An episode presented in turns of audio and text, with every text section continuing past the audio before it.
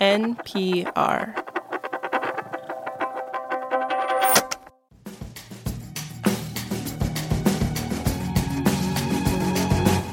This is the indicator from Planet Money. I'm Wailin Wong. And I'm Darian Woods. And this week, Wailin, you and I, and probably every big internet company, are closely watching the Supreme Court. That's right. There's two cases being argued before the court, one involving Google, the other involving Twitter, and they could transform the way they and social media operate. So, you know, no big deal. Yeah, no big deal. Because at the heart of these cases is Section 230 of the Communications Decency Act of 1996. And there's a key part that's just 26 words. Darian, and I will let you do the honors. Okay, I'll, I'll bring it up. Um, no provider or user of an interactive computer service shall be treated as the publisher or speaker of any information provided by another information content provider. End quote. I think 1996 is calling on a landline and they want their interactive computer service back. I can hear a screeching modem right now talking about interactive computer services. but, you know, those 26 words essentially shield internet companies from being sued for what people say or do on their platforms, whether it's a Facebook post or a Yelp review or comments on a YouTube video. And it's this immunity, the companies argue, that allowed the internet to grow into what it is today. But others say these 26 words also enabled the most toxic parts of the internet the bullying, the harassment, the spread of disinformation, and extremist content. These two cases, now before the Supreme Court, are seeking to eliminate some or all of that legal protection. So, today on the show, we are replaying an indicator episode that dives into the origins of Section 230. It's the story of one man's legal fight and how it turned those 26 words into a shield big tech companies hide behind to this day. After the break, NPR's Shannon Bond and Bobby Allyn take it away.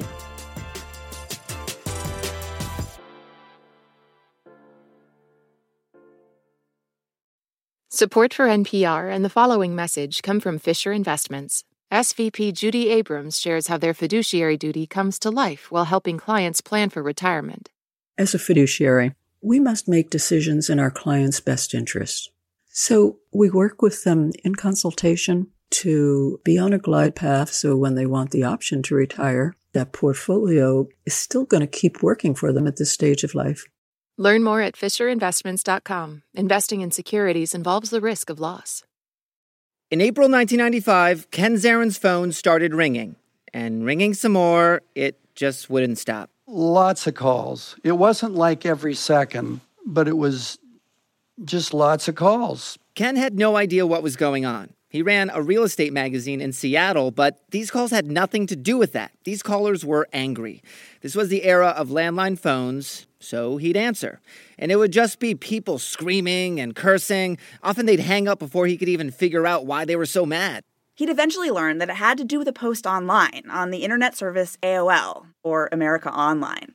And AOL at that time was filled with lots of message boards, and someone else had posted this message under the screen name KenZZ03 with Ken's real phone number. This early internet troll was purporting to sell great Oklahoma t shirts. And this was just days after a domestic terrorist bombing in Oklahoma City killed more than 160 people. These shirts, they were just awful. They had slogans making light of the bombing and saying tasteless things about the victims. And the ads infuriated people. How could you do this? What a loser you are. I mean, I'm just paraphrasing all of it now. You could use your own uh, sense and, uh, and think of what they might be saying given what had just happened in Oklahoma City. In the post, one troll wrote, quote, Ask for Ken. Due to high demand, please call back if busy. But not only did Ken know nothing about this ad, he didn't even use AOL. So he called AOL. And basically, I told him, you know, my phone's ringing off the hook and I can't get anything done. And it's uh, all these people uh, upset about uh, something that they saw on AOL. AOL took the post down, but another popped up, then another and another. A familiar cat and mouse game. He tried AOL's legal department, the FBI, the Secret Service. He called everyone he could to get these ads taken down. But his phone kept ringing and ringing, dozens of calls a day. Ken started to get freaked out. I didn't want the thing to go any further and have some yeah. you know, nitwit show up with a shotgun. The problem was AOL would not post something on their server telling their audience that this is a bunch of baloney, a hoax, or whatever. And so the calls kept coming. Okay, so Ken thought AOL had a big part to play in this. He said they didn't take the post seriously, even though he told them again and again that this post was causing him so much grief. And then it became the whole focus of it became, well, AOL, what are you going to do about it? So he sued AOL. And he didn't know it at the time, but this lawsuit would eventually form the legal foundation for the internet we know and don't exactly love today. Because Ken lost. As the Fourth Circuit Court of Appeals saw it, being able to sue AOL for what someone posted could be disastrous for the internet. In the court, it had to make a tough decision. Does it protect Ken and let him go after damages from AOL? And then maybe AOL just shuts down whole message boards because they're too risky. Or does the court protect the internet as an idea and let these new up and coming companies grow without worrying about getting sued over every single thing someone posts? It can be hard to show just how significant a moment this was. So we called up Jeff Kosseff. He wrote the book literally on Section 230.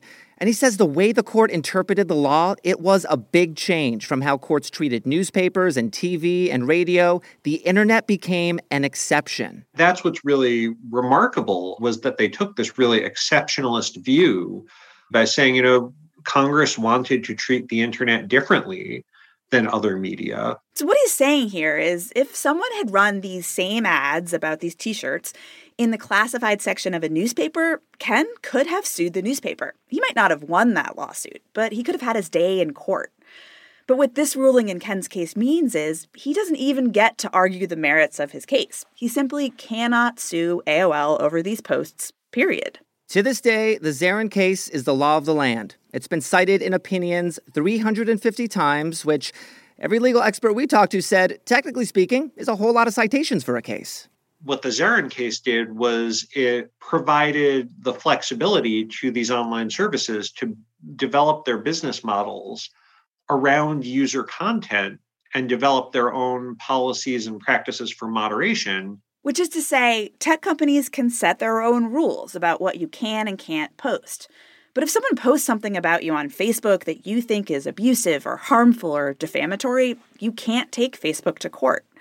Kosseff and many other scholars of the internet say this decision allowed social media companies and other online sites to grow and grow without worry about the risk of getting sued for what people post. Yeah, and it also means that if companies like Facebook or YouTube want to get better at patrolling the dangerous stuff on their websites, that's completely up to them. There's no government penalty for being too slow or doing nothing at all. Take the Capitol insurrection on January 6th. It was planned and documented on social media. But who's not getting charged? The social media sites Facebook, Twitter, Parler because of how Ken's case interpreted Section 230. So, to change the way the internet works, that means changing the underlying law the case is based on, those 26 words. And now in Washington, there's a big push to rewrite Section 230 to say, for example, the internet platforms need to do more to earn this legal shield, like by showing that they have proactive systems in place to remove illegal posts. There are a lot of proposals in Congress, and it's not clear what will win out. But change does feel inevitable because getting tough on big tech is one of the few areas these days where there's real bipartisan energy. And Ken, who, by the way, never found who was behind the trolling, he says he's happy that a fix might be on the way, even though for him, it's 26 years too late. There's no putting the genie back in of what we have now, but this is what we have, and it's not working well.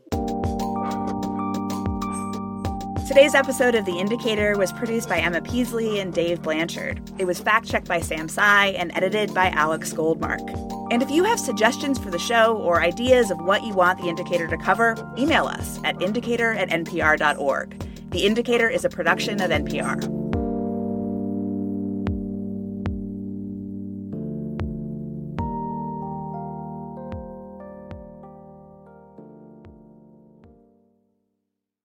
This message comes from NPR sponsor Greenlight. Want to teach your kids financial literacy? With Greenlight, kids and teens use a debit card of their own, while parents can keep an eye on kids' spending and savings in the app. Get your first month free at greenlight.com/npr.